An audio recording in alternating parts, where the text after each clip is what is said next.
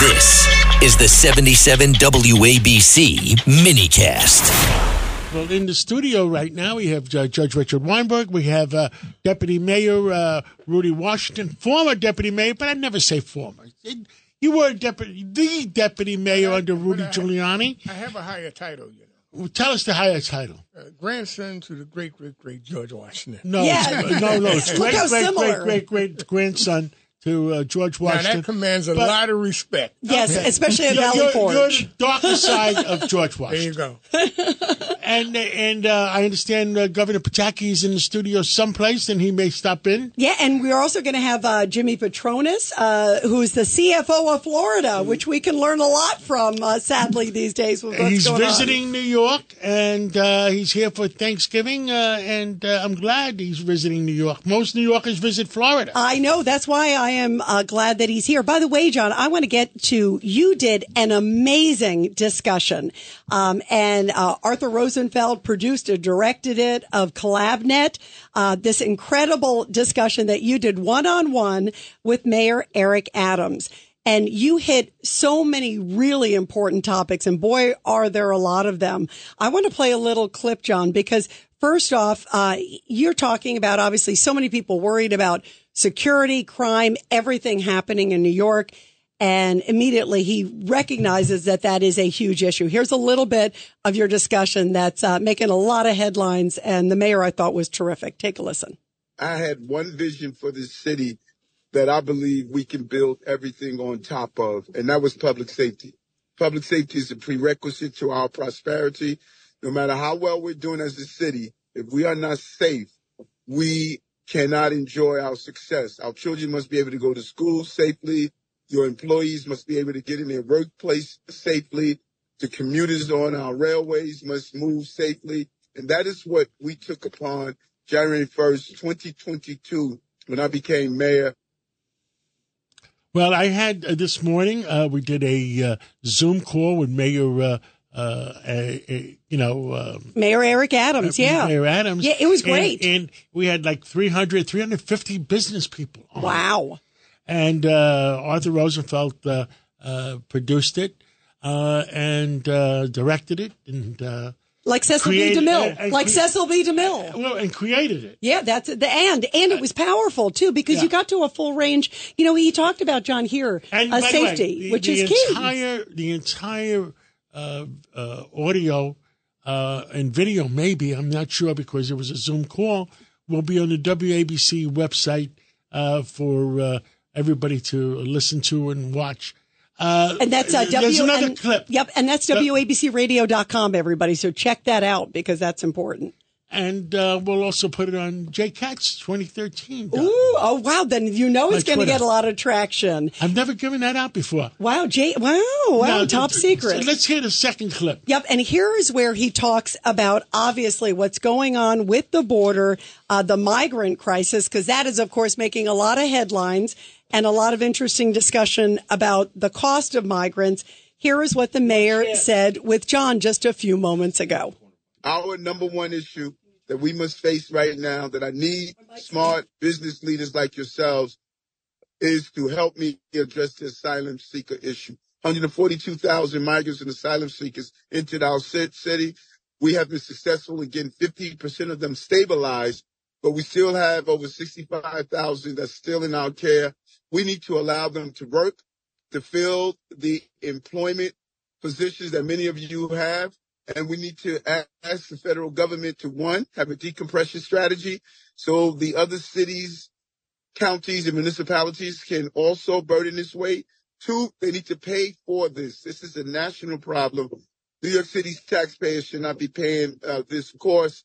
And three, we need to make sure we secure our border in a manner which we're vetting who's coming in so it does not become a public safety issue. And by the way, walking in, we have Jimmy Patronis, the CFO of Florida. with his two children, and welcome to New York. We're going to help your economy. Well, usually, I just said to Rita, usually everybody from New York is in Florida. Welcome to New York. You brought your two kids. Tell me their names. Yep. So they're going to watch the Thanksgiving Day parade, I understand? They are. So my youngest is Johnny. Okay, Johnny, he's 13. I know. And then my eldest is Theo. He's 15.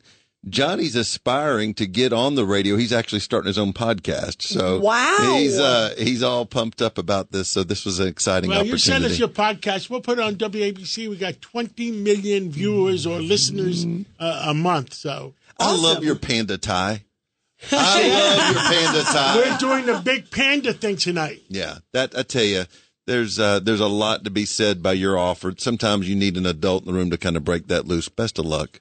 Yeah, it's important. And by the way, I just want to, because you're talking about pandas, John made tons of headlines talking about having China loan the pandas to New York City, John. Yeah. Talk about why that's such a big deal, because it's making a lot of headlines. I think, we're missing a few tourists in New York right now.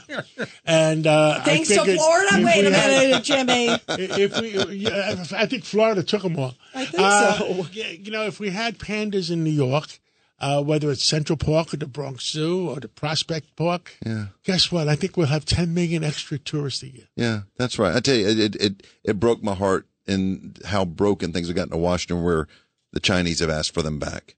And I think it's somebody like your stature, your ability to make it happen. Last week, the ambassador I know from New York, Ambassador Huang, was in San Francisco with President Xi, and I asked him to speak to. Hold on, we got Governor Pataki stepping in. Wow, this is a full studio. We got another seat for you here. This is a full studio. How great to see you, Governor Pataki. Governor, too. Wow. Thank you very much. Wait, did you meet our Jimmy Patronis, and our future CFO talent? CFO of Florida. Good to see you, sir. And also future talent, Johnny and Theo over there. Theo. Hey, Johnny and Theo, if you want to run for office, let me know. I'll try to help you. Yeah, no, they want to be radio hosts. At least Johnny does, right? Yeah, Johnny does. Radio hosts, you come see us. Yeah. Political, you go see them. Exactly. It's great to see you guys. They didn't get you guys chairs?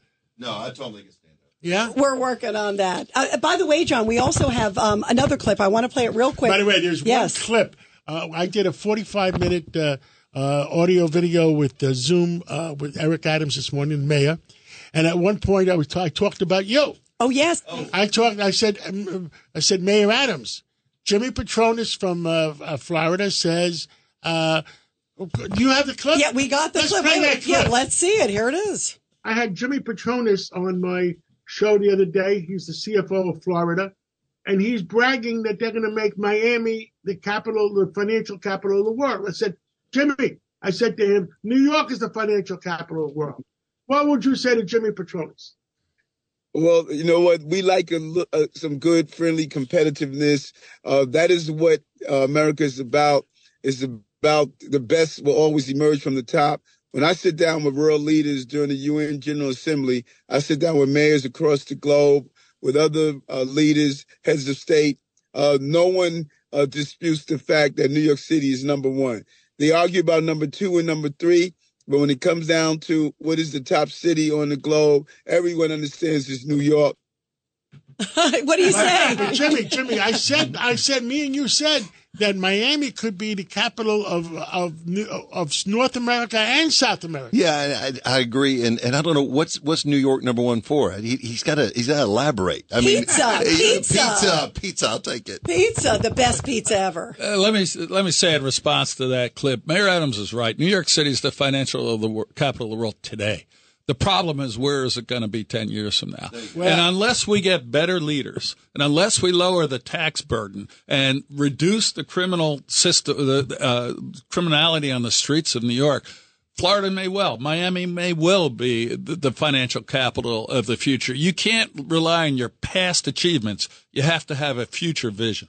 Jimmy, a couple of days ago when we were on together, you gave me some statistics of what's going on in Miami. Tell us again. So we have had a migration. Florida last year was the first time in the history of the state that we've crossed over 400,000 new net Floridians. and they're coming from the New Yorks, the New Jerseys, the Illinois. We have gotten $39 billion in new recurring wealth into the state. So people are not only moving to the state of Florida, they're bringing their money with them. Mm-hmm. And look, with the different, we had, I think, 39 financial hedge fund companies have moved a office or moved their headquarters to Florida in the last year. Yeah, you know what's going to happen? Yeah, in the last 3 years, over $1 trillion in managed resources have moved from New York to Miami. Now, to Florida. We also have Professor Dershowitz on, and we're going to have him on in a second, but there was some breaking news a little while ago. Yeah. This is actually big stuff. Breaking news, WABC. The chief of Binance, which is a crypto exchange, Chang Jing Zhao, has pled guilty to money laundering and will have to pay a $4.3 billion. It was only a $4 billion fine. Isn't that amazing? Now here's the root of it all. For everybody that wants to know, my opinion, why Bitcoins went from 16,000 back to 37,000. Well, I understand every terrorist, every drug dealer, every crooked prime minister has been putting their money into Bitcoins. And to accent your point, John, Binance, apparently, according to multiple reports, is the exchange of choice where Hamas and a whole bunch of others have been using their financing. What's really important about this, guys, is the fact that he has done this plea deal. He's paying this amount. They're going to get access to the books. And as a chief financial officer, Jimmy, that means we may be able to find out, because of this massive plea deal, find out where some money has been going, who's been doing the funding of Hamas and some of these other Islamic Jihad and other terrorist groups. That's a really big deal. The books could open and we could find out who's funding some of this horrible terrorism and hate across the globe. You know, Rita, they're probably the largest in the world. Trading platform. $12 billion, right. A week, a month? Let's find out. It was a lot. And they were banned in America now for, I think, 2 years, probably during the duration of the investigation.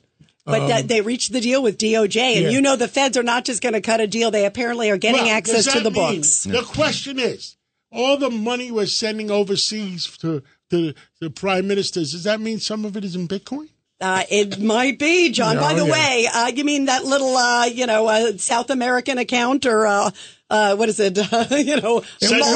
Central America, Cyprus, and South John, America, Central America. It should not be missed upon us what Jimmy was just saying about the amount of people, because what he just said was another congressional seat. That's right. Yes, that's right. Yes, that's. And it's going to come out of our hides. Well, and we saw it before. Look what happened with Florida and California. The chairman of Homeland Security, Mark Green, from Tennessee, will be on later on our show, and we let him know about this. And he was... By the way, he was impressed. We started the interview, and John said, hey, by the way, you know about this bust that just happened? He said, oh, my God, we're going to look into this. So so you're sitting next to the future chairman of the Homeland Security Committee right here.